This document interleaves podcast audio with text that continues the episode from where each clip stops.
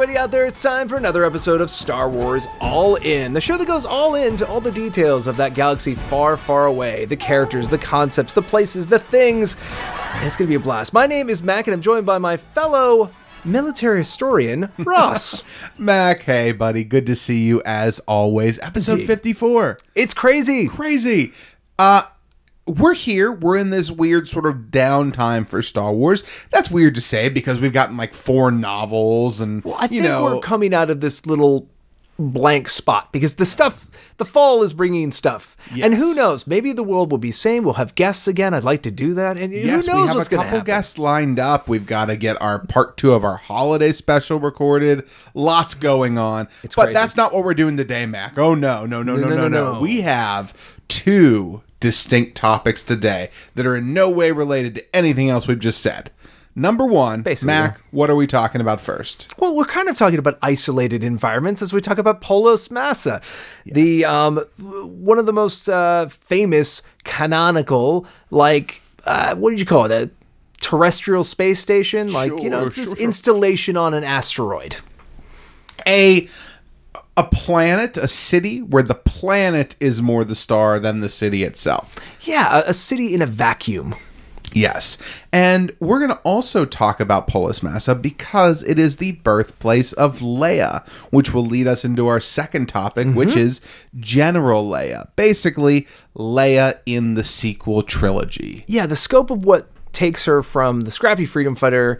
Uh, we start kind of with her being a senator, which leads to her being a general and fighting off the First Order. Yes.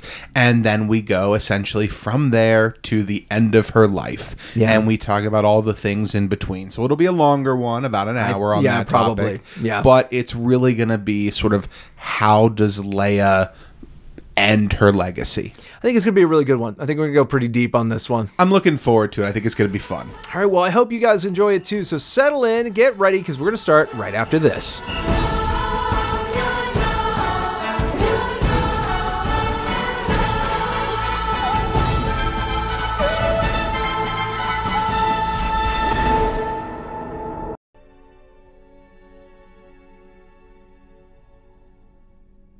Excuse me, Master Yoda.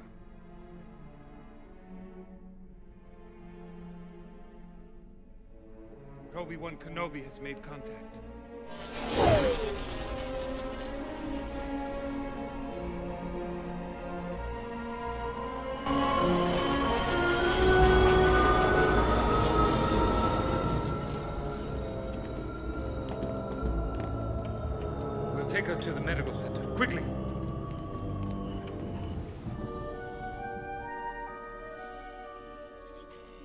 Medically, she's completely healthy. For reasons we can't explain, we are losing her. She's dying. We don't know why. She has lost the will to live. We need to operate quickly if we are to save the babies. Babies. She's carrying twins. All right, out there in the galaxy, there are many, many different planets, some of which are not much of a planet anymore. The most famous of these, I think, is Polis Massa, a planet that used to be a planet, but now it's the leftovers of a planet. The remains, the the ashes, the the asteroid field of Uh, that's a good way to put it, It's, yeah. it's, it's so it is. it's it's a planet that at some point in the past broke apart and was destroyed and it's been sort of a galactic mystery and there's a entire Hmm. space station of people that have been dedicating their lives to the archaeological study of figuring out what happened. what happened? I don't know. Do you know? No. I don't know. All I know is 500 years ago was a mystery and it's still a mystery by the time of the Clone Wars. Now, Polis Massa, uh, there are uh, obviously a couple of notable places it pops up in Star Wars. The first one I want to talk about is maybe not the first one that came to your mind, Mac, Oh. but uh, we do get to spend a little bit of time exploring Polis Massa uh, in more ways than the couple of seconds we inevitably see it just in the film. yes. Right, and I guess in the novelization of the film. Yeah, because if you're not place- us, this is Yeah. the asteroid base that you see at the end of episode three. Yes. And in that asteroid base, while we don't spend a whole lot of time there, we have a couple quick locations. Yeah. You get to explore it a heck of a lot more in the original Star Wars Battlefront 2. Correct. From uh, 2005. So that game has a Polis Massa level, and I remember that is one of the most fun levels for many reasons, and I want to talk about kind of the layout of it. So the big thing about it, first off, Mm-hmm. is it is broken up into kind of sections. So you have a command center, Mm-hmm. you have sort of like you know like uh, like rec rooms, like you know like locker rooms. Uh, and then you have like loading bays, and you can actually even go outside Yes. of the base and explore it. So, as far as a look at the design and layout of this place, that's probably the best we've ever gotten. Yeah. Now, obviously, a video game from 2005, a multiplayer map isn't necessarily a canonical layout of something, but, But it's, the best reference we really it- have. It showed it as a place, which I like. Yes, you, you and it's kinda get why the feel for it. we remember it. I think. I think it's Ah, one of the yeah. reasons why you know we talk about it as an interesting place. It's definitely the reason I say Polis Massa off the top of my head. That's for sure.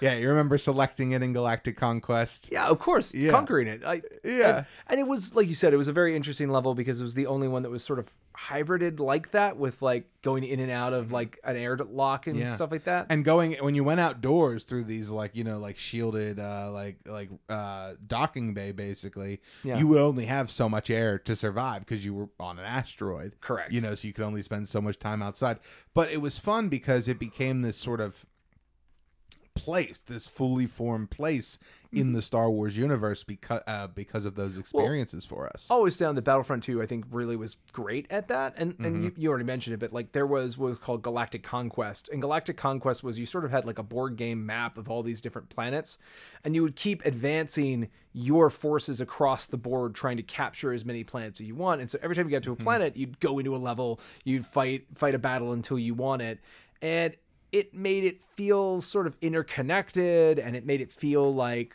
well, it feel like you're campaigning across the galaxy and you're mm-hmm. like having your own little clone wars there. Yes. I mean that's that's the idea and it and it had this repetitive nature to it where you weren't really advancing or doing anything but just the, the different ways you could play the different ways scenarios could unfold and the different characters you could play as made it fun. And then mm-hmm. dropping you in these environments that you saw on the film or you read about or whatever and then getting to explore them way more in depth. And by you know having a game that wasn't online you know that wasn't constantly getting updates you play the same maps and levels over and over again on the same game mode and you learn every inch of them and you you know you come to have a greater appreciation uh for well them. we'll have to do that as a topic at some point because i spend a lot of time with LAN parties Mm-hmm. like hooking up two xboxes and having like eight of us around that game. Well we'll bring my playstation 2 up from the basement. I think it's down there and i'm pretty sure my copy of battlefront 2 is still in there i'm sure if i found my x which we can't link on. the xbox and the playstation but i'm pretty sure my xbox still has the like on the top where the x is Yeah. they gave as a pre-order bonus like a sticker so my s my xbox is a battlefront 2 sticker nice very cool stickered uh one so we were playing on the opposite consoles huh when we were on polis massa we were we were on uh, different polis masses my alternate thumbsticks were in a different place than yours yeah, you never could have kept up with those crazy Uh-huh. thumbsticks. uh-huh Uh huh. Uh huh. I, I love Xbox thumbsticks. I know. I, I've owned a PlayStation, a PlayStation 2, a Yeah. PlayStation 3, a PlayStation 4. I will probably eventually own a PlayStation 5. I have never gotten used into a DualShock controller. I have yet to. Now, Fair enough. Move oddly enough, this isn't the topic at hand. No, it's not. Believe it or not, Um, it's the actual base and what transpires there. Yeah, so the whole thing about it is when we see it in the film, we see it from uh, first with Yoda just standing in an observation room. We've Mm-hmm. we've switched scenes. We don't know how Yoda necessarily got here. You know, he left with Bail Organa, and that's the last time we saw him. And Yeah, now we he's see out in an space. establishing shot basically of the of the rig, right? And I remember very bubble. I remember very specifically when I first saw it, of like, is he on a star destroyer? Because it looks like Yeah. it's got it's not exactly the triangle windows, but it's it's close enough that it's like what? And then you start noticing that there's this like gray outside of it Mm-hmm, because it's on a planet. And then Bail Organa comes up and says, "Hey, Obi Wan's made contact," and then we get to see it from afar as Obi Wan flies in and lands. And that's where you see like one of the biggest influences of Polis Massa is. um and I think George Lucas even said he was going for this. Is it's very reminiscent of the moon base Mm-hmm. um, on um, uh, in in 2001: A Space Odyssey. Mm-hmm. Um, even even uh, Obi Wan landing is sort of he comes over the landing bay, drops, and then it gets pulled down below the surface. Very 2001. Mm-hmm. Um, which is pretty neat. But I mean, the most two, I would say that, I guess there's three really important things that happen here. Yes. One, the birth of Luke and Leia. Yeah, that's a pretty big one. I think that's important. Qualifies. Two, the separation of the like the last members of good society. Bail Organa is going to go his way. Obi Wan's going to go his way, and Yoda's going to go his way. Yeah, kind of the final fall of the Jedi Order. This is it. This is yeah, sort of it's just them saying like, "Hey, look, we can't fight, so we got to go hide for a while." That's Yeah. all. That's the only This option is- we have. The Order was already destroyed, but this is the disbandment. This is the, Right. the, the final nail. And then the last piece of the puzzle is where Yoda acknowledges that he has learned how to communicate with Qui Gon and he has work for Obi Wan to do, and sort of sets up Force Ghosts and this mm-hmm. idea of we are going to have these two characters, Obi Wan and Yoda, mm-hmm. be able to come from the Netherverse of the Force thanks to the path carved by Qui Gon Jinn. So it's a pretty eventful place. Now, I mean, you did leave out one other thing. Oh, what I miss? Padme dies there. Oh, that's true too. That's a big event. It's sort of tied into the first one. I mean, it is. That's that's fair. It's a it's a footnote on the birth of. the I mean, if you really right? look at that scene, she lost her will to live when her husband choked her out, and this Yeah. Mm-hmm. is just sort of her finally giving up. Do you think there was any purpose in having Padme die on this planet that was once a planet that has now been crushed and destroyed into a bunch of pieces? Okay, I didn't think about it till right now. You are correct. That is really good. You ever think? I don't know. I've never really. Well, I have to admit, like I didn't. I I knew Polis Massa was a was a asteroid field created from a devastated planet. yeah. But I didn't realize that the whole reason the base is there was like 500 years ago. These these what are they Kelly Kellians or something? I don't know, They come yeah. to they come here to do um, archaeological studies. Well, they just kind of got used to living here. The archaeology never really turned up, and so they just sort of became the Polis Massans, Mm-hmm, and they just lived on this planet. And then it was like I think it's 30 or 50 years before the Mm-hmm. Clone Wars is when they find actually find a city from Mm-hmm. this planet and that's sort of when they build the base that we see is it sort of over top of that archaeological dig site. And I like I, I didn't know most of that until I was researching for this episode. And I'm like, that's really cool. I think the interesting thing about Polis Massa and what I really liked about it at the time when I saw episode three was we hadn't really seen a, for lack of a better term, space station in Yeah. big canon Star Wars. Yeah. We had known about skyhooks. We had seen those if you played like Shadows of the Empire, Yeah. um, and those kinds of things. But we'd never really seen a honest to goodness vacuum planet with a sealed environment where people live. Yeah. I mean, obviously, other than the Death Star, but that's not what you're talking Um, No, about. no, but that's the thing is everything else is ships. Right. They're all mobile ships. Right. This thing isn't. It's it's stuck to this rock. yeah, it's got it's got gravity. I mean, the gravity of the asteroid field is keeping it there. Yeah, because right? I mean, we've it. seen like you know, obviously the end of Empire ends on uh, a uh, Nebulon-B frigate. Mm-hmm. We've we spent too much time on the Millennium Falcon. Like we've been in transit and all this kinds of stuff, but we've never seen a permanent location Mm-hmm. that is space sparing. Because I would even argue like, I I do think of this Death Star. Yes, it's a space station, but like. It doesn't have windows, so like Yeah. it, it might as well be a submarine. Cloud you know what I mean? City would be the closest we've come before, Yeah. probably, but that's in the orbit of a planet, right? Right, right, right. It's it's in a gas nearby giant, it, so it's not like it's not if you go outside you'll suffocate and die. Like Yeah. As you know from Battlefront 2, you totally will suffocate and die if you leave Polis Massa. You totally will. Now, there was another reason we chose Polis Massa as a topic tonight, right? A little bit. A little bit, because it's going to slightly connect to our next topic. So, today uh, we are talking about Leia, and because this is the birthplace of Leia, hey, why not have it in here to start off the episode? Plus, it's a fun. It's a fun one. It's a neat one, and I, I, th- I would like to see more of more of this because can I just tell you how much in the Mandalorian I love seeing a honest to goodness space station. Like, Yeah. I love that. It was great. it's awesome. Too bad it got blown up. Yeah. But you're right. This is a nice bookend because this is where Leia's story begins. Then let's go where her story wraps up. Yeah.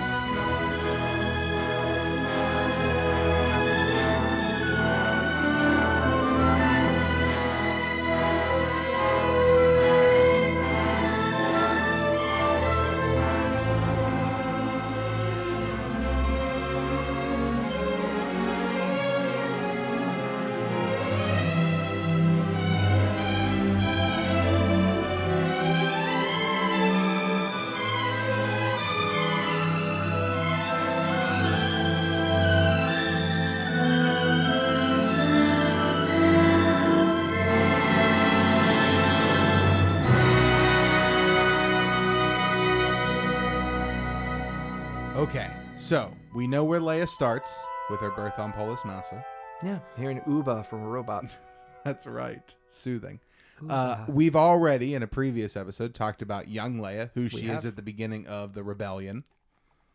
We have not yet talked about middle Leia. We'll get there eventually when there's a little more to the story, like her uh, time training as a Jedi. Can't wait, but want to wait for a little bit more. we want a little more content We want a little more, There's, yeah. There's a lot when she starts joining the you know the rebellion, but the mm, We'll get there. But But, we'll what we're about s- talking about today yeah. is a little bit of a different Leia. The Leia who is older, wiser, more tired of people's crap, you know, putting up And with yet, stuff at even some like level, more patient in a weird way too. That's a good point. You know, that's what we're going to discuss today because we're going to discuss Leia essentially once she becomes a general in the resistance. Yeah, how does she get from where she started as a freedom fighter? She became a senator. How does she go from that to being a general? Is where we're going to start. Yeah. we're going to start primarily speaking to a book that really illustrates this, which is uh, Bloodlines. Bloodline. I think it's singular. Bloodline. Is it bloodline? Bloodline. Yes. Okay. Yeah, I know you like to. You had the S on there, uh, and I'm only saying it specifically because we're talking about it so. No, no, you're right. I, I do, Uh, I do say. I'm sorry. No, it. Hey, it's it's it's part of your charm, Mac. It's, it's. Look, It's if I, if I your had a perfect memory, I would. Uh, be, just like when we had to overcome Rise of the Skywalker. just like I worked with Uh, yeah. you on that, I'll work with you on this. so the book is called Bloodline. Yeah, by Claudia Gray, came out in 2016. And the reason we're starting here, spoilers for this book, mild spoilers, um, is this is the start of the resistance. Yes. This is the you know this book basically concludes with Leia deciding I need to lead this resistance. So we're going to talk a little bit about how she gets there. I say because when we we talked about this book for the first time in 2016, when we both read it right when it came out, we were both Yeah. going like, "This is the politics that we're missing from Episode Seven. We wanted to know." Korr Sella's in here. She's not just getting blown up on that overlook in episode 7. I know things are happening. Yeah, wow. So we set up the galactic stage that the New Republic um, has basically been established. Um, they are currently becoming headquartered um, on this moving rotation. Yeah. And the idea is they will end up on Hosnian Prime. Um, but like Chandrila, I think, was the first capital for a little bit. Well, that's where that's it right. started because I think in Aftermath, that's where it is. That's where they Yeah. have some of the initial like celebrations I remember in Life Debt, the second book. Yeah, because that's where Mothma has sort of like, for lack of a better term, consolidated her power and kind of set Yeah. the tone for what her Yeah. belief of what a new republic should look like. They're moving off of one world essentially, like they're planning the move, like it's upcoming. But the the New Republic has sort of been losing its effectiveness because Mon Mothma, who became the initial chancellor of the New Republic after its founding, has stepped down. And now there have been sort of two political factions that have formed over the years the centralists and the populists. Now, the populists believe in essentially a um, you know very small centralized government. Most of the planets should have power over themselves to govern them in the way they see fit. The New Republic is really just there to do things a government are meant to do, services, you know, like a currency and a, a law system and general military support. But ideally, they you know they want the military to be small and you know just there for peacekeeping purposes. more of a federated government. The idea is it's Mm-hmm. a whole bunch of little nations all collectively having some umbrella coverage with each other. Yes, for kind of like in our world how the UN actually works Yeah. in a lot of ways. And then there's the centrists, which are the And the ones that want the. Oh, go ahead. I'll- and the centralists are folks that came out of generally inner core worlds that remember when the empire was ruling things. And while very few centralists are like pro rah rah empire because everyone in the New Republic is here because they're very glad to not necessarily be under the empire anymore. Mm-hmm.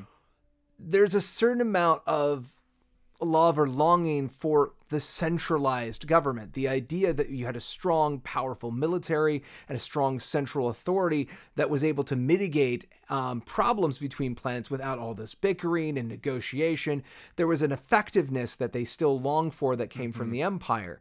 Um, and those worlds, again, those go from the gambit of places that, like, oh, make the Empire great again, all the way Oh boy. all the way to the other side of the spectrum, which is just people who, like, quite literally are just like, w- our planet used to be a muckball, and while the Empire came and really did horrible things to us, it industrialized us, and we we can't we're not self-sufficient. We were part of the the imperial war machine. We need a centralized group to get like food and supplies because our planet was an ord, let's say, like we were a military depot.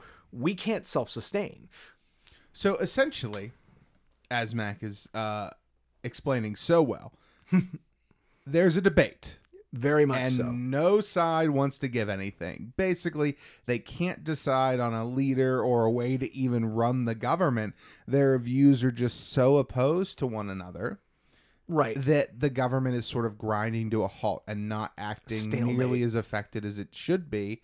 And that will have repercussions throughout the rest of the galaxy, let alone what's going to end up happening to the New Republic. But it basically causes not everybody to be in the New Republic's corner. It's one of the things that allows other governments to ri- another government to rise up, and we're going to talk a little bit about how that sort of unfolds. Yeah, because all the events sort of start where Mon Mothma steps away. Yeah. She finally steps away from the politics. So the the mother of the rebellion and the mother of the new new republic sort of walks away, and now as the founder leaves, the the kids have to figure out what we're going to do with with the world from here on out. Now we're getting the keys, and so for a lot of people, a lot of spe- eyes swing over to Leia because Leia is one of the most august senators in the um, entire Galactic Senate at this point, and she's got all the bona fides of you know what she's accomplished in her life up to now. She has the you know the deep seated traditions of being raised as a diplomat for most of her life. Um, and so there's a lot of talk among the populace of they want her to be their face. They want her to be the the the beacon of hope, and they want her to become like first senator and sort of be the literal de facto leader of that entire faction, that entire half of the Senate. And it's interesting because she doesn't necessarily believe that's the right path. It's not that she's siding with the centralists. It's just that she doesn't necessarily know if she believes a small military and a small government is the right answer. She's not sure. She's sort of got inner turmoil about the decision. And one more thing to set the stage is one of Mothma's goals was a, t- a complete demilitarization of the Republic. Mm-hmm. Like they're mm-hmm. down to essentially a small functional police force. They are not really. They, they have torn asunder the the imperial war machine and in some ways may have overcorrected because mm-hmm. some planets that depended on like you know to, fight off pirates and stuff they're not really getting the support they need. The, the Centralists do have a leg to stand on, even though there's a lot of ex Imperials and ex Imperials over there. and that seems to be part of the trick here is that the centralists are sort of found to be supporting what initially becomes the first order so the first order uh, at the time of this book and by the way this is six years before the events of the force awakens are basically on the outskirts of the galaxy you know little militia groups out practicing flying their ships in atmosphere you know practicing flying together uh, you know people practicing cleaning and disabling you know disassembling their weapons that kind of thing. Just people in small groups and small camps Just a little fringe militia. yeah, and eventually it is discovered that they are supported by people in the government. because the centralists, or at least a lot of the centralists um, that are hardliners who really want to restore a lot of the imperial powers to the government, um, they're getting sick of the stalemate. Mm-hmm. And so they're taking their industry and their treasure and their resources, and they're starting to fuel this group called the First Order that seems to be getting stuff done. Totally. Um, and that's sort of the underpinning of what Leia is trying to figure out. And she becomes friends with uh, someone who is kind of in talks of being one of the rising stars on the other side of the aisle. Um, this, uh, was it Ron- Ransom? Rans- It, it's spelled weird because it's ransom, like Ransom It's Casterfo. Casterfo. Yeah. You can write this stuff, but Casterfo. And Ransom is interesting because Ransom's like, what is he, like 32, 34? He's young. He's Basically, young. it's implied that he never actually lived through the oppression of the empire. Correct. So he has seen it from a generational step away from it. And he comes from an inner world planet that was treated pretty well during the Empire, all things considered. And so she's starting to get to know this guy because she's trying to figure out the opposition. Because, like you said, she has her own doubts. And then I remember an important scene is she walks into his office and he's got this, for lack of a better term, little bit of a shrine to the Imperial, but it's it's specifically to like military forces from his planet, like Yeah. the the Stormtrooper Legion that was homed and garrisoned on his planet that his planet has pride of because you know they were fighting you know the good fight or whatever. Um, and they did do good things because like everything, like not all the Stormtroopers were evil on every planet. They were all imperially controlling you, but some people, you know, Like that control. well, I think it's more of some of the people like the assurity, and when mm-hmm. you're in the central government, it, it's it's. I mean, I, I don't want to get too real world politics about it, but like when you're part of the the protected class, it's not surprising the status quo is okay with you. Yeah. You know what I mean? And that's sort of what Leia checks him on is like, I know you're a child and you don't know what this means to me, but as a person who fought and murdered and killed people and had lots of friends murdered by people wearing this armor, I'm not cool with this.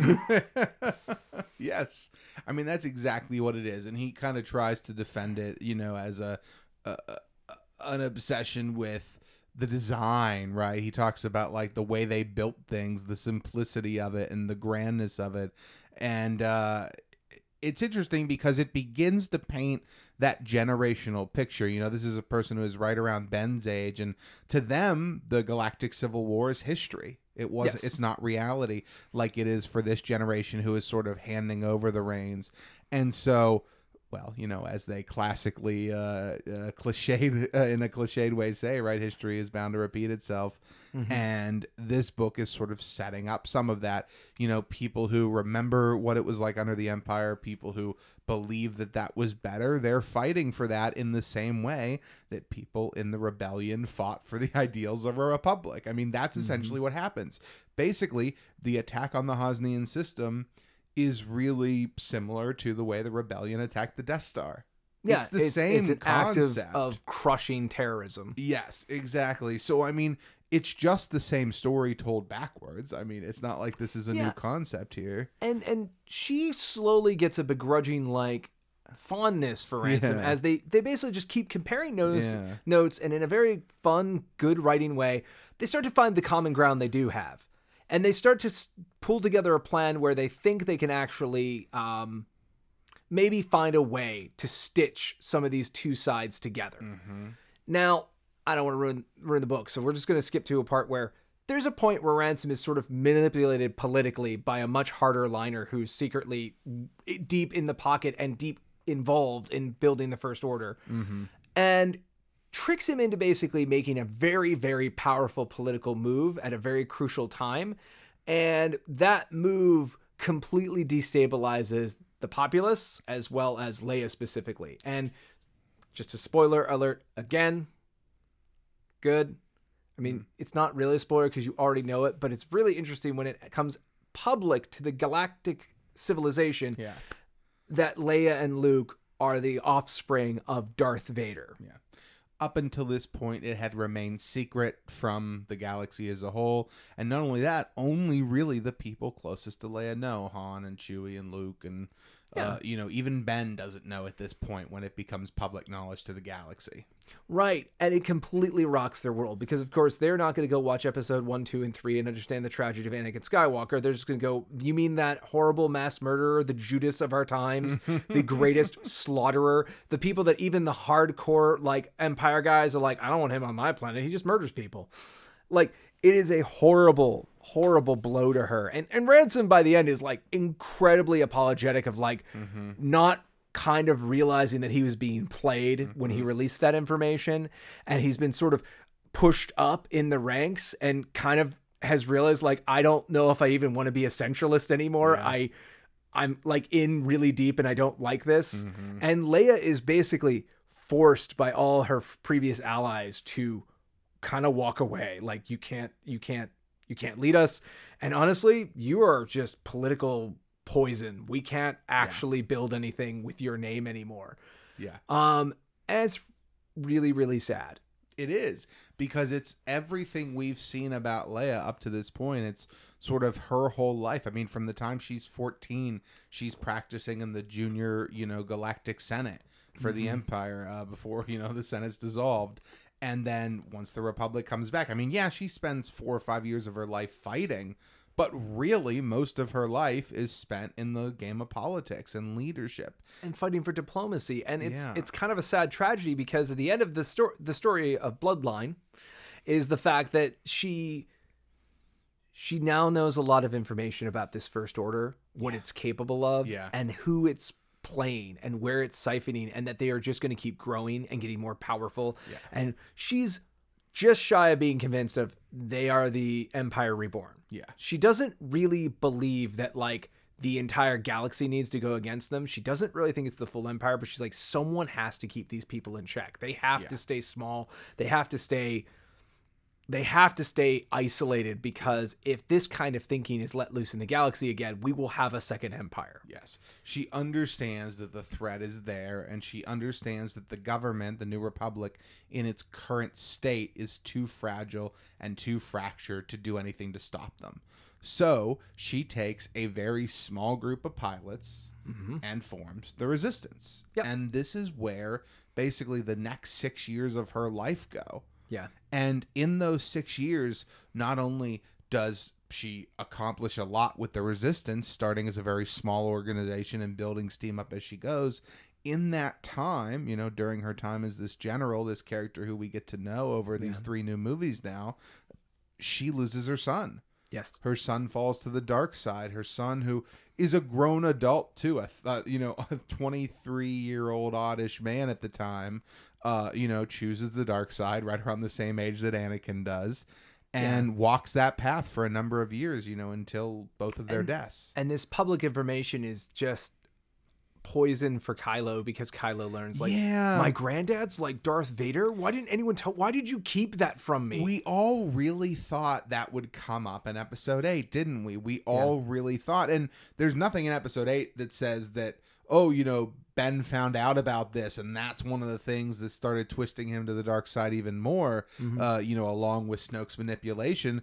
That can still very well be the case. It's just never it was never confirmed Well, in a way I thought it would be. And, and again, that story is still not fully told. We, we talked a couple episodes about the Kylo Ren comic. We went through Yeah. that and discussed that. So we see the actual fall, but I think the big thing here is just the fact that um, it's another thing that completely starts shattering the trust Ben has in his uncle and his mother. yeah, they um, lied to him his whole life his whole his life. heritage. Right. And and so when he's like feeling whatever pulls he has to the dark side, like no one's telling him it's like, oh yeah, because of the Skywalker bloodline and the fact that our dad was the most evil man in, mm-hmm. known to the galaxy. Mm-hmm. But he really, at the very end, redeemed himself. Trust me, I'm I was there, says Luke Skywalker.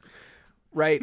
Um, so Yes, it, it just yes. makes sense that Ben is just a very distrustful Mm-hmm. person, and then you have someone like Snoke who's just like, yeah, you sh- you should distrust them. Trust me, I'm a stranger, but I know better than your uncle and mom. Uh, now, one thing we don't know yet is how Snoke plays into sort of the early Leia story because we know she knows about him. That is But- one of the interesting little tidbits Yeah. in Bloodline is the fact that there's a mention of Snoke and also that like she knows that Ben and Snoke have talked talked to each other and she's like I'm not sure about that. Yeah, I don't know about that guy. I don't know about that my guy. son with his free candy. He seems like he might be a bad influence. um and it's just it's a little throwaway line, but I know you and I have been talking about it for the last 4 years. yeah, Um, so Leia goes off, and the resistance slowly builds in response to finding more and more. Oh no, the First Order is terrible. Oh no, they they actually have a lot more ships. Oh, they're getting a lot more money.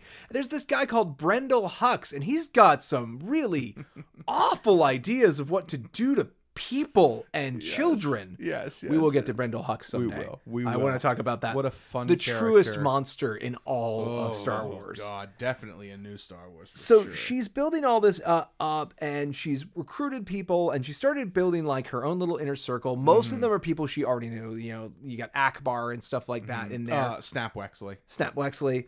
I was gonna also say, and then she she has her her probably in a weird way her closest to a protege, especially by later in the movies of Poe Dameron, who she mm-hmm. gives a very important mission to, which is he's to go and find Lor San Tekka on Jakku mm-hmm. because Lor San Tekka might have a way for her to reunite with her brother. Because she's starting to get worried about the fact that like she needs more help and pr- prob probably Jedi help. Mm-hmm. So let's set like this is Leia's mindset here. Okay, we're at critical breaking point now. The First Order is about to become so big, I don't think we can stop them. I don't think the New Our Republic. ragtag for fighting force. Yeah. And the division in the New Republic has not produced any military force to protect itself. It has a fleet of like Yeah. 30 ships, and that's it. Yeah, it has basically one force, like one little, like one battle group essentially, Right. and then it, ha- you know, security teams and stuff. But it's very, very small. You know, we can't stress that enough. Yeah. And so Leia's at this point where she says, "Poe, you have to go. There's this guy. You gotta meet him. He's on Jakku. He knows my brother. He's traveled the galaxy with my brother and Ben. Go find him. He may know how to find Luke. I think he has a lead." Mm-hmm. Now, meanwhile, people like Leia and Poe don't understand how big the First Order is, right? When Poe gets captured at the beginning of the after that Lor San Tekka meeting and is taken on the First Order Star Destroyer, he's like in shock at the size and scale and the resources that they have. And if Poe, this guy who is, you know, Leia's sort of unofficial second hand, doesn't know the size and scale of the First Order, that translates into Leia not knowing. Right, because we see in Resistance little peaks and peaks at the First Order and how most of them are all hidden out in the unknown re- Yeah. regions. And yeah, when Poe's on the finisher class uh, Star Destroyer, just like yeah, he's looking around like, you have how many Tie Fighters? You have this place is really big. Like, and I think it makes sense because the First Order has been keeping their best mm-hmm. behind. They, they have mm-hmm. been lying in wait for the moment to strike, cripple the central mm-hmm. government, and then charge and take over everything. And this is that moment. This is what it's coming to. Basically, they're building towards this sort of galactic dominance because they see how weak their opponent is while they're not preparing for a battle. Which makes it all the more imperative to get Luke Skywalker here, because if anyone can help figure this out, it's the Jedi Master Luke Skywalker. So, General Leia is what kicks off. She kicks off the entire sequel trilogy. Her act Yep. of sending Poe to Jakku is what kicks off this entire story arc. Right. And so that's the mindset Leia is in going into the sequel trilogy. So let's talk about her acts as a general during Yes. the sequel trilogy, starting with episode seven. So her first act, kind of, that we see, because the rest are in deleted scenes, is when she arrives on Maz Kanata's planet, right? Right. To uh, pull, pull, basically pull Finn and Han and Rey. All these people have gotten in trouble. She, she, she's sent Black Squadron through to take care of all the like air support, and then she's landing to take, take, Yeah. to extract everyone. So, being that she's a general, I think it's probably safe to say that she was in charge of that mission. So, Yes. that's an act of her military leadership. So, hypothetically, that's the first time uh, we see her being a general on screen, on film. we see her and Han and the you know again they're fallen into their old ways and I think it's kind of funny because what we just talked about with Bloodline is Leia wanted to go back to be a sinner and she ended up as the scrappy freedom fighter again. It's not really where she wanted to be, but Yeah. that's where she's needed. That's what she can do to make the galaxy a better place. Yeah, a pile of rubble on Takodana is probably not where either of these characters envision themselves being into their 60s, but here we are, you know? Yeah, I don't think they're. hey, I wonder if we could reconcile our marriage on the rubble of that old watering hole I used to go to that you always told me you hated. Yeah, it doesn't seem like a place Leia would be happy to be, huh? Le- Leia seems like someone who would get along with Maz, but that would be the limits of her enjoyment of Yeah. of the planet. That's funny. Yes. So this is our first time seeing Leia, and then we see another side to Leia when we get back to D'Qar, where we see her interacting with Finn and well, not Rey yet, but with Finn here. Yes. And you know, she's very kind and she's very understanding, but at the same time, she's military focused. Yes, I'm sorry about your friend. We'll do what we can, but for now, tell us about Starkiller. Now, obviously, there's the ticking clock of Starkiller about to blow them up. Well, it shows that again, she's very pragmatic. Yeah. You know, she she's like, let's put it this way: she's grown a lot. Yes, you were a stormtrooper, but you've already, according to my husband, you proved your worth. You're great. Whatever. I need what's inside your head now Yeah. because we need to go blow up this thing you just told me about. She's putting her faith in the force and the people around her. Right, because at this point, uh, this is the first act the Resistance has been able to do since the destruction of Hosnian Prime. The Right. Republic's been completely crippled, destroyed, gone. Their major fleet was in the system at the time. It's gone. The central government gone. Mm-hmm. And so the resistance is the only thing that can even remotely put something together to go fight the Starkiller base. They're all that's left. And f- as far as we know, no one knew what happened to Hosnian Prime until like Finn's like, "Oh yeah, it's Starkiller base." And they're like, "What's a Starkiller base?" Yeah, the planet is just well, the whole system is just reported as blown up, right? You see Right. it up in the sky, but who knows? with like like the first order tweeting that like we did it and that's it like so they get together and they have a great conference room scene where like Leia is walking through with the other generals like uh, you know Admiral Ackbar and stuff Yeah. stuff and Snap Wexley about like here's what it is what can we do against it and they have their planning scene, you know, a la episode four, where oh, it's like a Death Star, but no, it's bigger. It's a whole planet. It's got to be a way to blow it up. You can always do that. there's always a way to blow these things up. What about that oscillator? Yeah no if we blew up that oscillator it would cause mm-hmm. blah blah blah. The problem is the planet's shi- shield is the only way we could get there is with a really really small micro like hyperspace jump. And I was like well, I could probably do that. And they make it happen. Leia sends a small, you know, personal team of Han, Chewie, and Finn to make it happen. Basically, and has this terrible deja vu about like Endor. Like, all right, you go blow up the shield generator, and it better be down when we get there. Otherwise, this whole plan's going to go to hell. and it does. And it, It does. After a few little troublesome moments, it works just as expected. Now, there's no moments with Leia. You know, they cut back to her, don't they, during the Battle of Starkiller Unfortunately, Base? she's doing what she did at the Battle of Yavin. She's looking at a lot of monitor and hoping That's a lot. what I thought. So She's listening to comms, going like, "Please don't die. Please don't die." Yeah. So we don't get to see a lot of her leading here, but we do get a little bit more Leia after the successful attack on the base. Everybody returns. This time Finn is injured, but Rey is back. Yes. Now, unfortunately, we've just lost Han. So it's not a great moment for Leia. We do see Leia, you know, reacting to Han's death. Yes. That is a time She we see her. that. But since we're talking more about you know her her military might, uh, I think the only thing we should really say about that is obviously it's showing that she is sensitive in the Force correct. in what we assume is kind of the same way as she was at the end of Episode We, Six. we can say this that in the interim, she has worked on her force powers, but decided that wasn't her path. Yes, that is revealed in episode 9 that she trained with Luke uh, immediately after the events of Return of the Jedi to a certain extent for at least about a year or so, but believed that, you know, becoming, taking the Jedi path, spending her time learning this would potentially lead the death, to the death of her son. So she decided to sort of walk away from that path. But, uh, But she's still as- force sensitive. She's still trained. So that's when Ben's pain and Han's death echo through the force at her. hmm And we'll talk about more for force sensitivity in a moment. But with her, when Rey returns, they have their moment together where she, I mean, they're meeting for the first time. Right. But Leia is essentially showing, saying to Rey that you are welcome here. You can be part of this group. We accept you.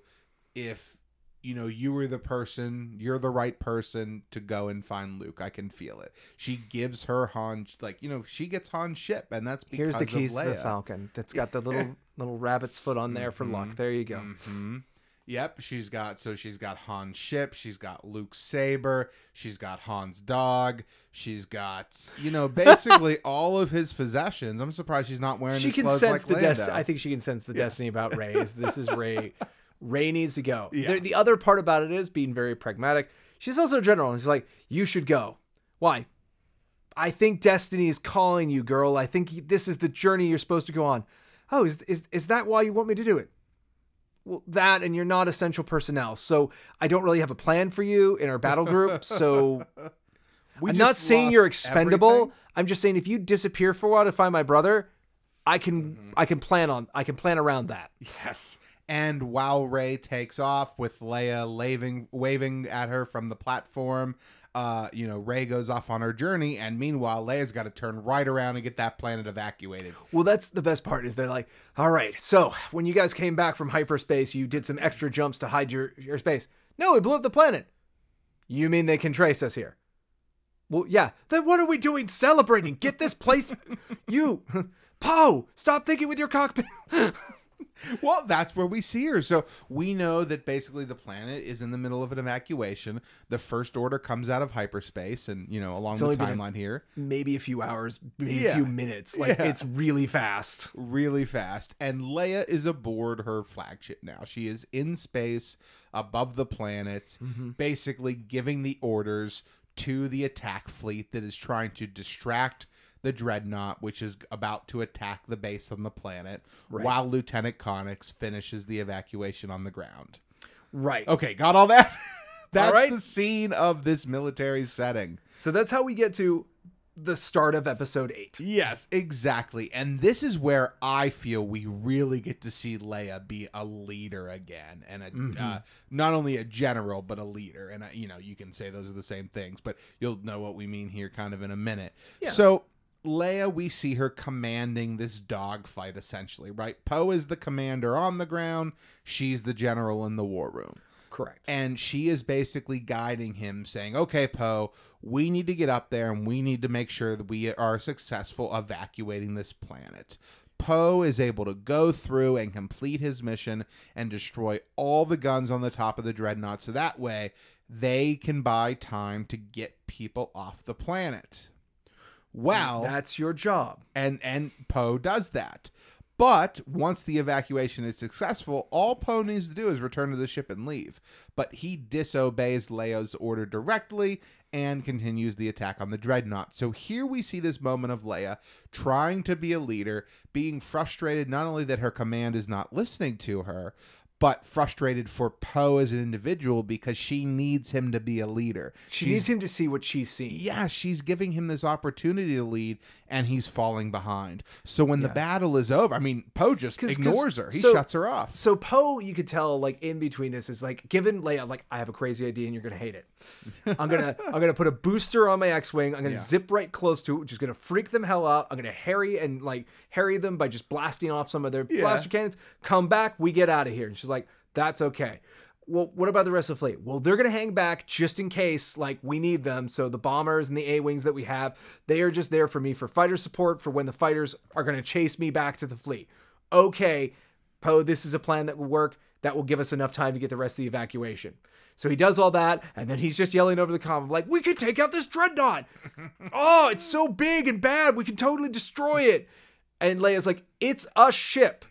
Leave it." Yeah, we don't have the time or the resources to worry about this right now. Our job is to survive to fight another day. right. And as she's giving her orders, Poe just cuts her off. And then she just spends the rest of the battle just watching the the monitors of all the different wings zip away. Yep, all as- the lives blink out right in front of her from her command post. And you can obviously tell through her acting and the way she's reacting that she is shaken by this. She's emotionally She's drained by this. She needs this to end. She needs Poe to see what she sees, as you so put it. and in a moment of tri- in, in false triumph, uh, Paige Tico is able to get her bomber to drop the bombs. It's the last surviving bomber. It drops the bombs on it, and yes, good job. You destroyed. You destroyed the. Uh, Dreadnought. Good for you. yes. And as they as Poe comes back and is giving his report to Leia, she slaps him across the face because he didn't listen to her, he ignored her orders, and yes, it's great you took out their big ship, but we could have gotten away from them without having everybody die. With about sixteen more pilots. yes, and a bunch of ships, right? Because now we are extremely limited. Yeah, the fleet fits in the flagships like uh, its main um, docking bay. There's Yeah. like a smattering of A wings and a few X wings, and that's it. Not so great. So Poe is demoted by Leia, right? And then Leia's next big moment is unfortunately a uh, traumatic one. Yes. Right. So basically, they're out of hyperspace. Leia's kind of like sitting there. She's feeling it.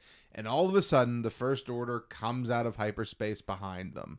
Which And- should be impossible. Which should be impossible. So Leia is all of a sudden dealing with this military situation. She has no idea how to handle. But really, she's not even thinking about that. She is thinking about Ben.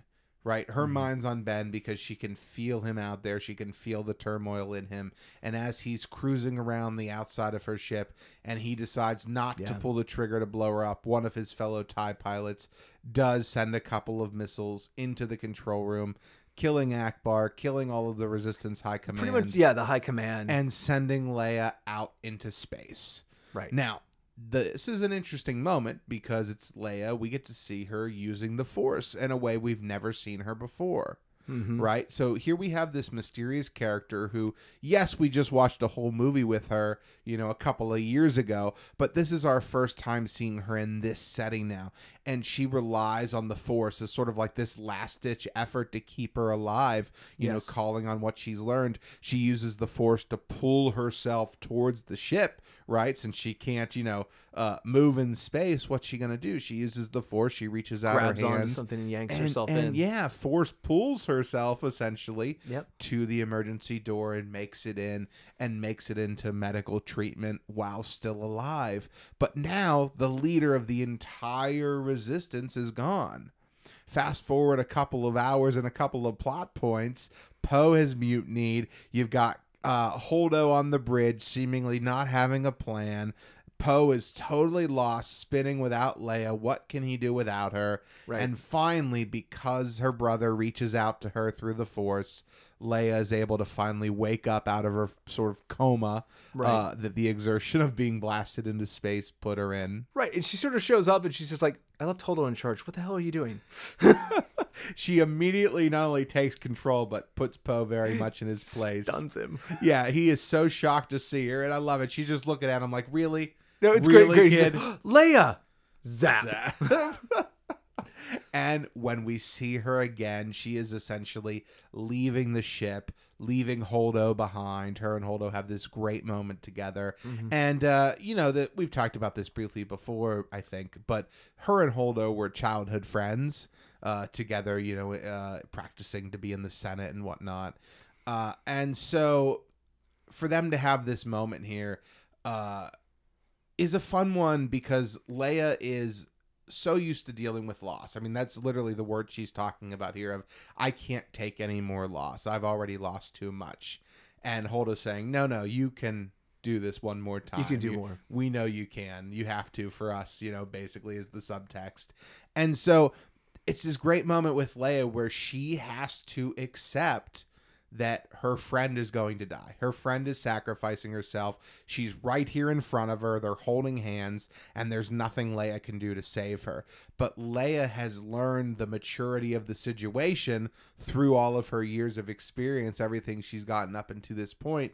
She understands that, okay, there are times when a sacrifice needs to be made and that's the lesson she's trying to teach poe right earlier those lives you cost us were so unnecessary yes we took lives yes we technically won on the score sheet but when they've got unlimited resources right you're not thinking about it situationally She's trying to get him out of the concept Yeah. of like glory. There's nothing Yeah. good about war. Like war is just Yeah. Mm-hmm. terrible. It's about saving lives, not losing them. That's right. And because of the actions of her friend now here with Holdo, right, she's got to lose another friend because Poe didn't learn that lesson essentially. And while they're they're going away on the shuttlecraft, there's the great moment where like Poe comes awake and Leia's like, you know, what, what what's going on? We're leaving the ship, and he turns back and he looks at the ship. He's like, "Ah, we screwed up." And Leia's just like, "Do you still not get this?" And it's like, she's she's she's turning tail. She's leaving, and Leia's like, "No, she's not." I know exactly what's happening, and you have no I- you have no idea how much is being sacrificed for you, you lunkhead. That's right. That's right. And that is the burden of a leader like Leia, right? Not only does she has have to fos- foster the people in her care, you know, under her leadership, uh, she has to suffer the loss of these people as well. And she's trying to teach Poe that part of the burden of leadership is understanding the burden of loss and how much that can affect you and you can never lose sight of what an individual life means that's how i look at that Yeah. moment uh and it's a great moment it's it's a great moment it's great to see leia having these sort of concrete teachable moments Well, I think the biggest thing is I think it's great to see Leia being, in some ways, the mother she must have tried to be to Ben. if it makes sense wise because Yeah. leia in the original trilogy is smart Yes, but I wouldn't call her wise. Like, you know, that's just not part of her character's arc in that. The, the only part you start seeing is when at the end of Return of the Jedi, she's starting to like intuit things and just go Oh, like for like, sure. huh? Somehow I've always known you're my brother. Or, Yeah. Or, when when like Han's really confused, like it's okay, he's my brother. I know what's going through your head.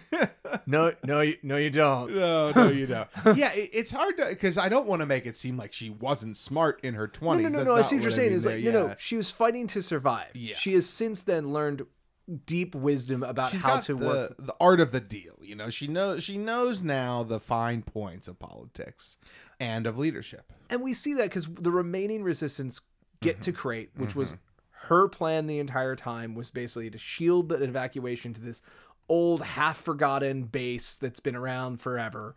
Um, and Leia gets them there and gets them behind this giant door that will hopefully protect them long enough to figure out the next move. And this is sort of another chance where we get to see Leia be a leader because here she is in this base that is uh, overrun. You know, she's putting out a call for help. Um, the situation seems dire. You know, what could she possibly do? Everybody's looking to her, and her brother shows up out of nowhere.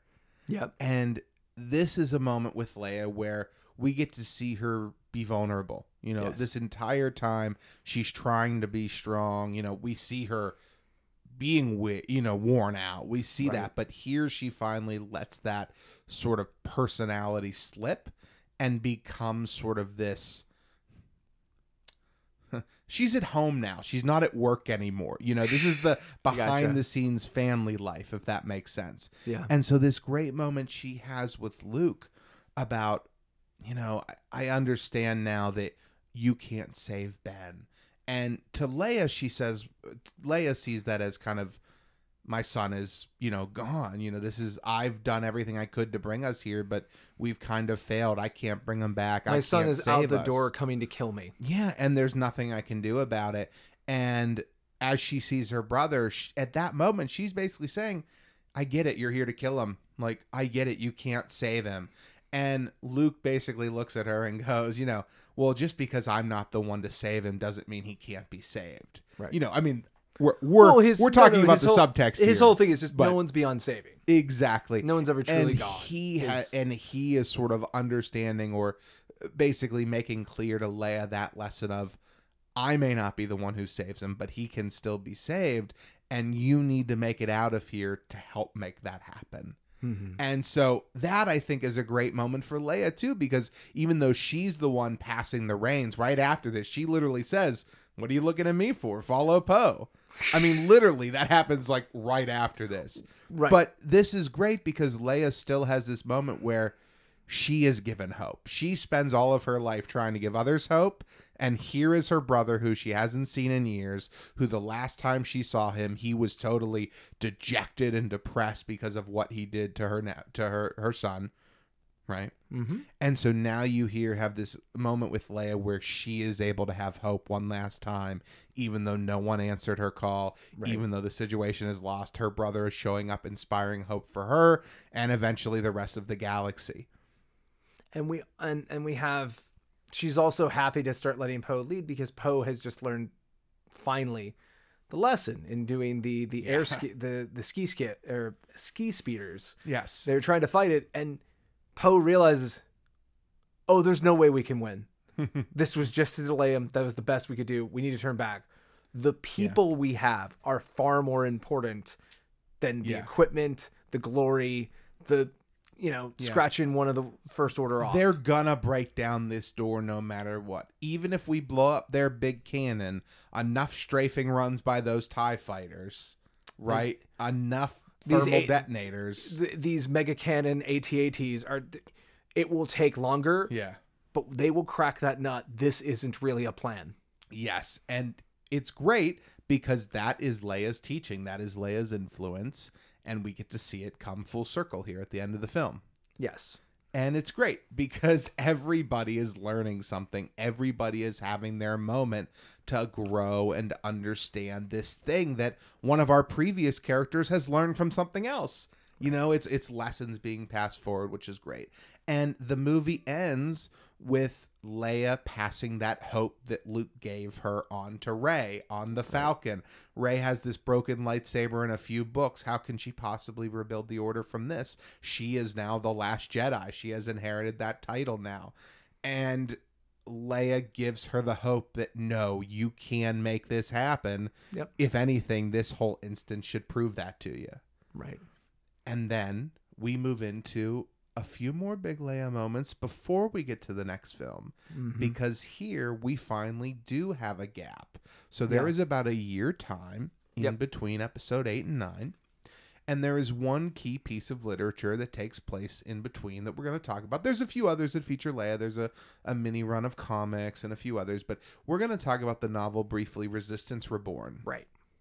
And in this novel, it basically is Leia and the rest of the resistance, which has grown a little bit since Crait, on the run, trying to establish a base, trying to gain allies. That's their number one thing. The first thing Leia sends Poe to do is try and get Maz Kanata as an ally to the resistance. Like she needs to commit We, to we a need side. Mm-hmm. to take our resistance and forge it back into a rebellion. and they need to find more allies. And this is where Leia begins to learn that the First Order has been abducting rebel or you know Republic sympathizers, Republic uh, high profile Mm-hmm. Figures, artists, anybody who speaks out against the First Order or who could be a potential ally of the re- Resistance is crushed, is arrested, is killed, is abducted from their homes in the middle of the night.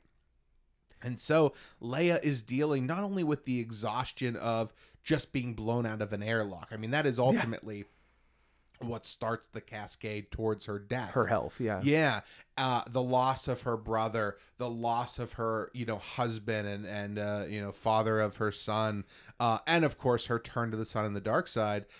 Besides the Ben stuff, that all just happened a day. you know, that Yeah. all is very recent and real to her, hmm. and so Leia has this sort of weakening moment.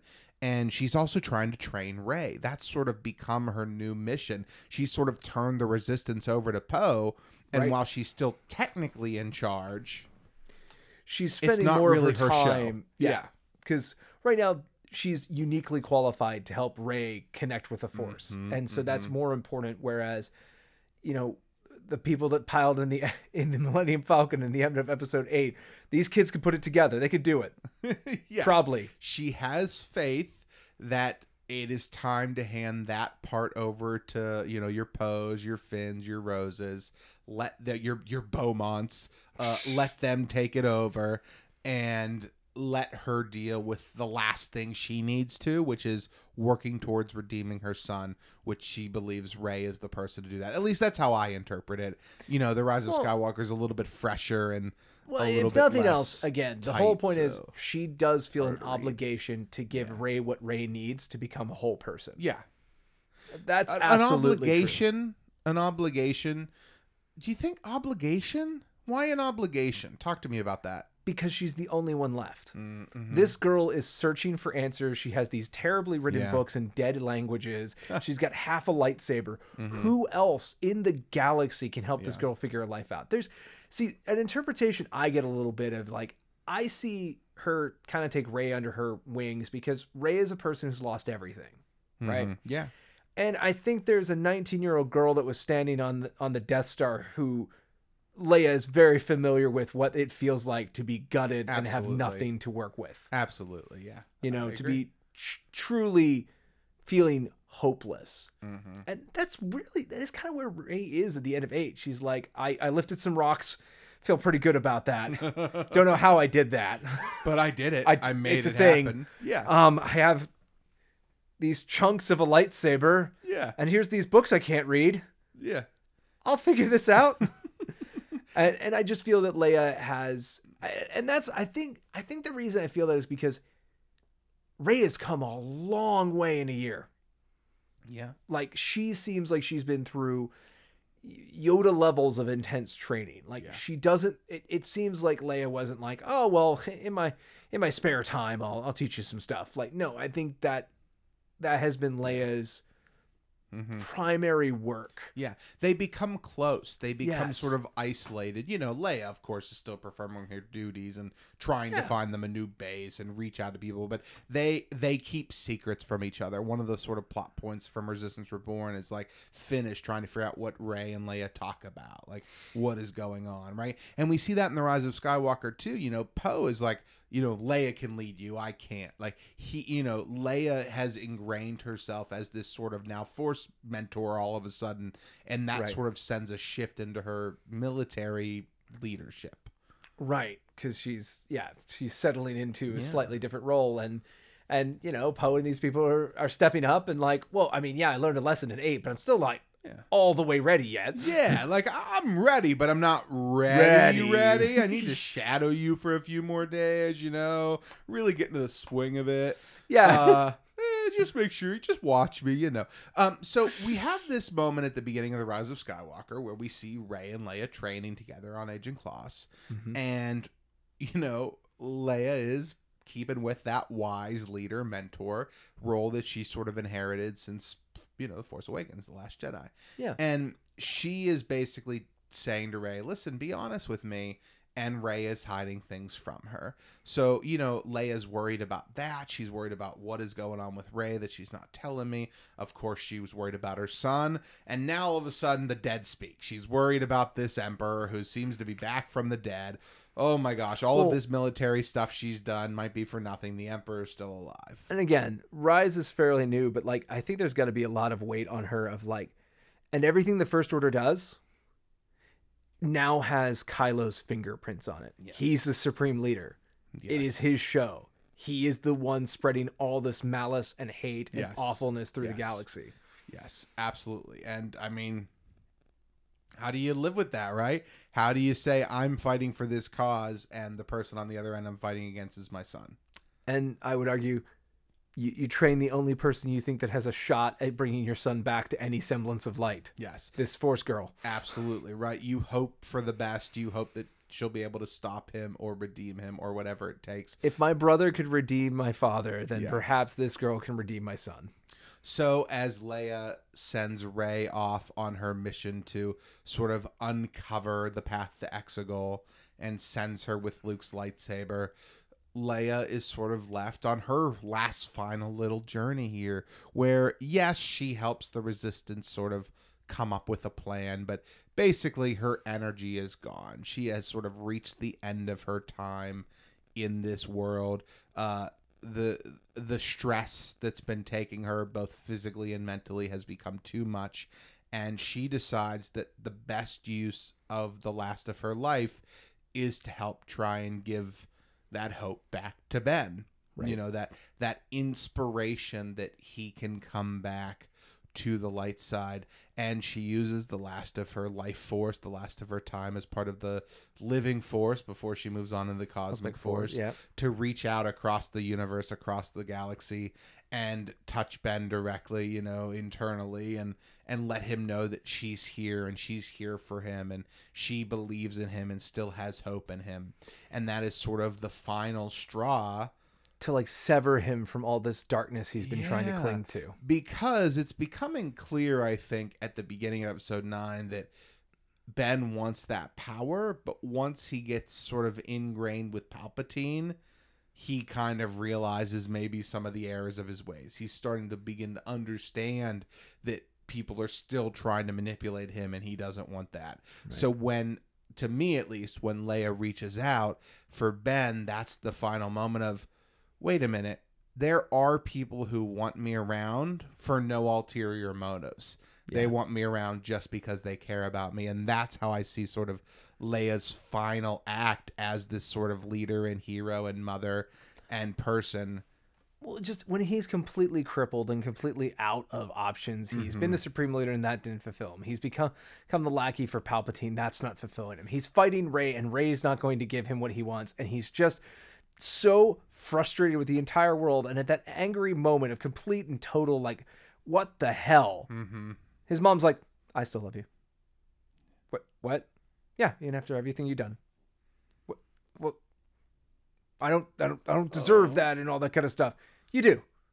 Oh, now I'm feeling feels. Mommy. Ma- Mom.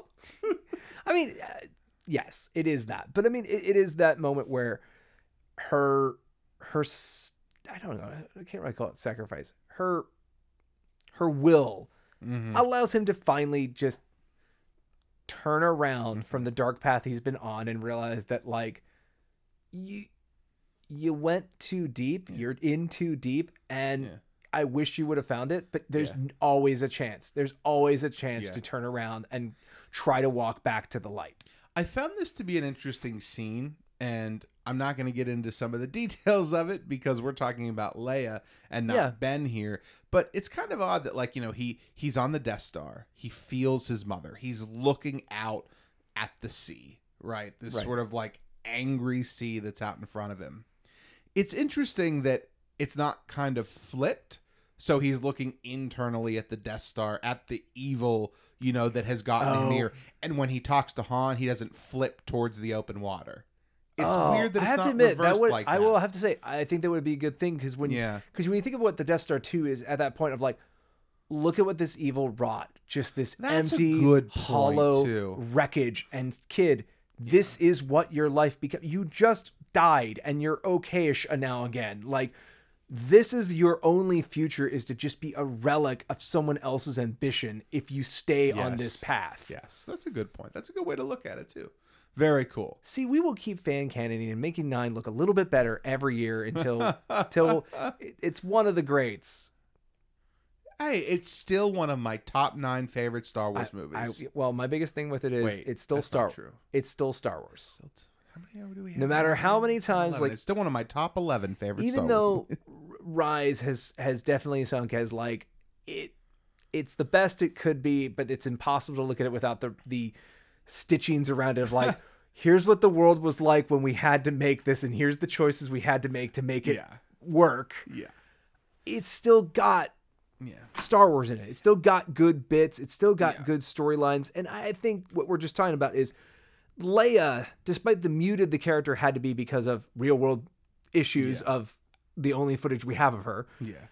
She still has a through line that feels mm-hmm. justified and correct. Yeah, Leia's character. So the three movies as a whole, right? Because that's really what we're talking about is Leia and the Right. sequel trilogy. We, we we added some more in, we spackled it in there, but really Leia and the sequel trilogy is what we're talking about here. Gen- Leia as a general, as a military leader. The, le- so the leader of the resistance and how that affects her life. so episode seven, she's trying to get by. This terrible act of terrorism has just happened to her government. She got a taste of her own medicine. She's got to go out there and survive without the government she helped build, without her friends who have all just died, without her family, or her loved ones. Her husband has just died. Leia's suffering this great loss, but she still believes she can persevere. Throughout all of the Last Jedi, she gets knocked down again and again. You know, her her right hand, her the person she's training disobeys her and shows that he is not ready for the spotlight. She loses all these people and all these lives. She loses their base. She almost dies getting knocked unconscious, getting blown out of, into space.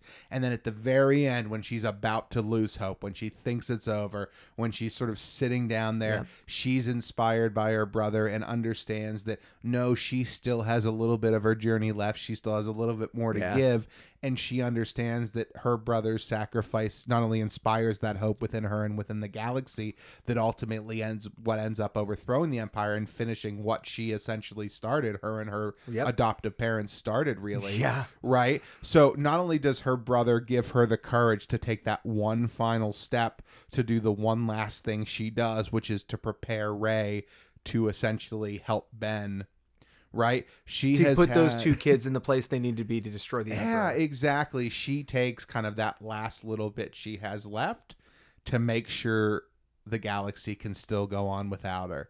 Right. And the very last moment of General Leia is that we see on Tatooine when, um, in a strange way, I guess we can call it this, where Rey takes up her birthright. Mm-hmm. She she she puts to rest the past that needs to be buried here in mm-hmm. this sacred place, and she starts her new beginning of what her life and her path without any mm-hmm. influence. What what it, what will Rey do with her life? And the first thing is she becomes a Skywalker by her own choice, mm-hmm. and she sees the the Skywalkers to get that blessing essentially from them, and then she walks into the binary sunset off to forge a new path. All because of this uh uh these two little twins who helped her along on her journey right and helped change the galaxy. And leia's story has a very satisfying ending here. Sure. uh and it's great to see her go from this sort of uh spitfire young uh, aggressive you know fighter to this smart wise caring uh you know general Right, and I th- I think she also has the most dynamic arc out of all the three principal main characters, like Han, Luke, and Leia.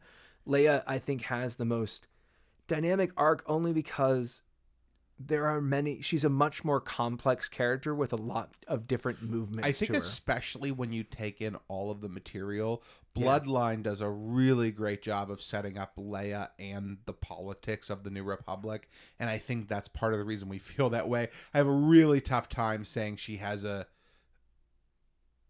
I don't know, Luke's arc is pretty good. That's all I'm saying. well, Uh, what- but I hear I hear what you're saying. What I mean Yeah, is, I Luke starts as an idealistic person. He becomes a Jedi Knight, and then he, and then his Jedi is disillusioned by that. yeah, disenfranchised for sure. Leia has so many more speed bumps in her life. That's true. Where she oh, a should much have given- harder life. Yeah, yeah, Yeah, and I think that's maybe life. that that's it is like she's constantly rising Mm-hmm. and dealing with everyone else's crap and dealing with the fact that like she has to be the hopeful one around them because so many people give into despair and she will never allow herself to do that Yes. ever Yes. and that is such a, a harder harder Mm-hmm. road and i think it's also a very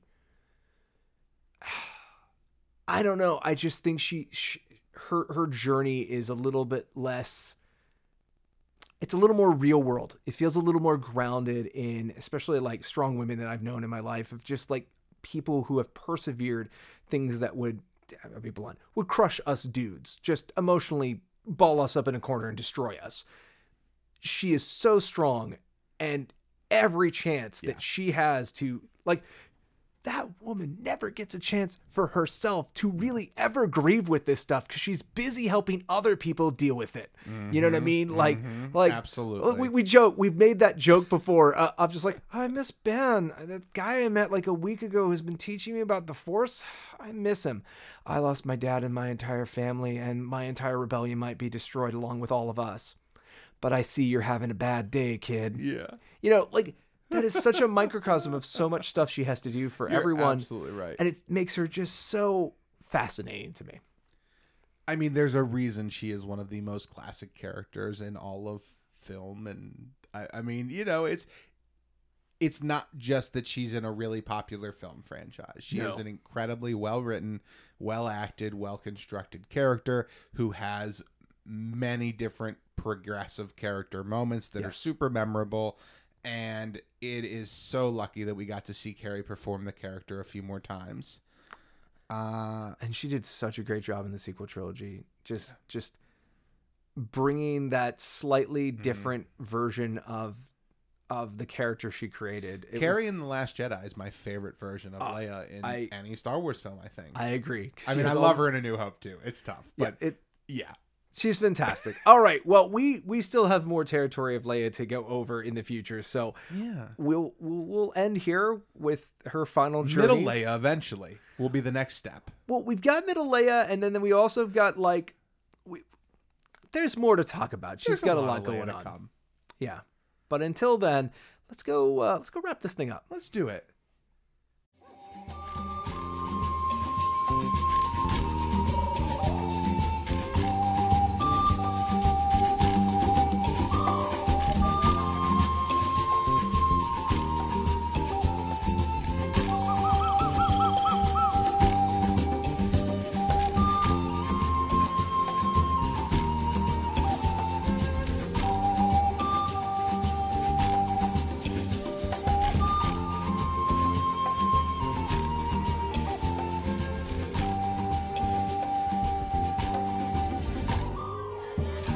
You know, they say old soldiers never die, they just fade away. And that's kind of uh, what happens I mean, quite Leia literally literally does fade she away. does. She's like MacArthur. She just literally faded away. She literally does fade away off. what a great topic! I felt really good about that one. I'm glad we talked about it, and I'm glad we decided to give it a little bit more space. We were going to do a third topic, Yeah. but uh, it went a little long, and we're happy about that.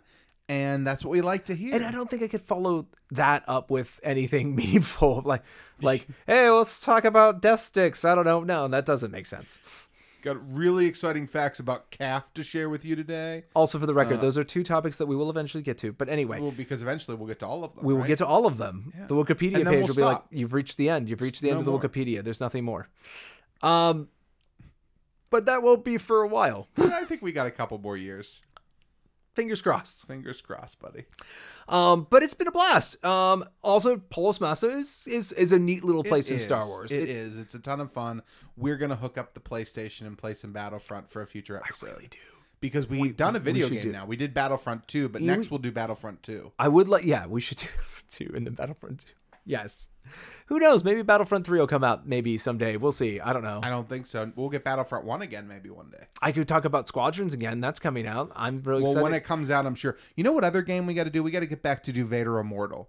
We did We part need one back in that. episode four. Yeah, a I've- long time ago, Dude, even even I like I've played episode two, but I need to show you episode Yes, two, I have and then seen it yet. it'll be great because I haven't done episode three yet.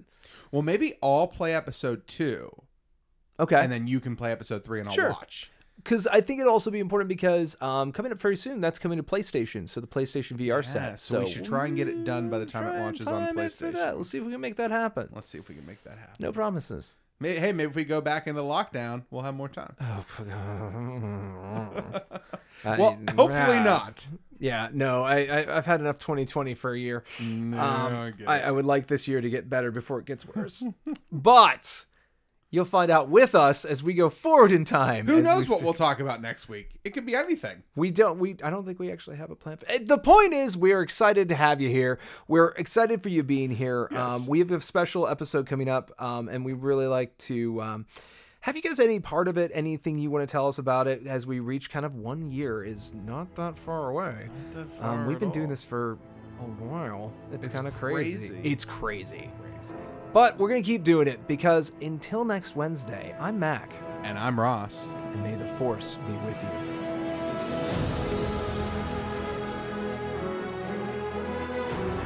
This production is not endorsed by any other property and is the sole responsibility of Mac Purvis III, Ross Greco, and those involved in its production. It is meant for entertainment purposes only. Other than content provided by this production's providers, all music, music clips, sound bites, rights are reserved, and their respective owners have not endorsed any aspect of this show. Copyright 2020.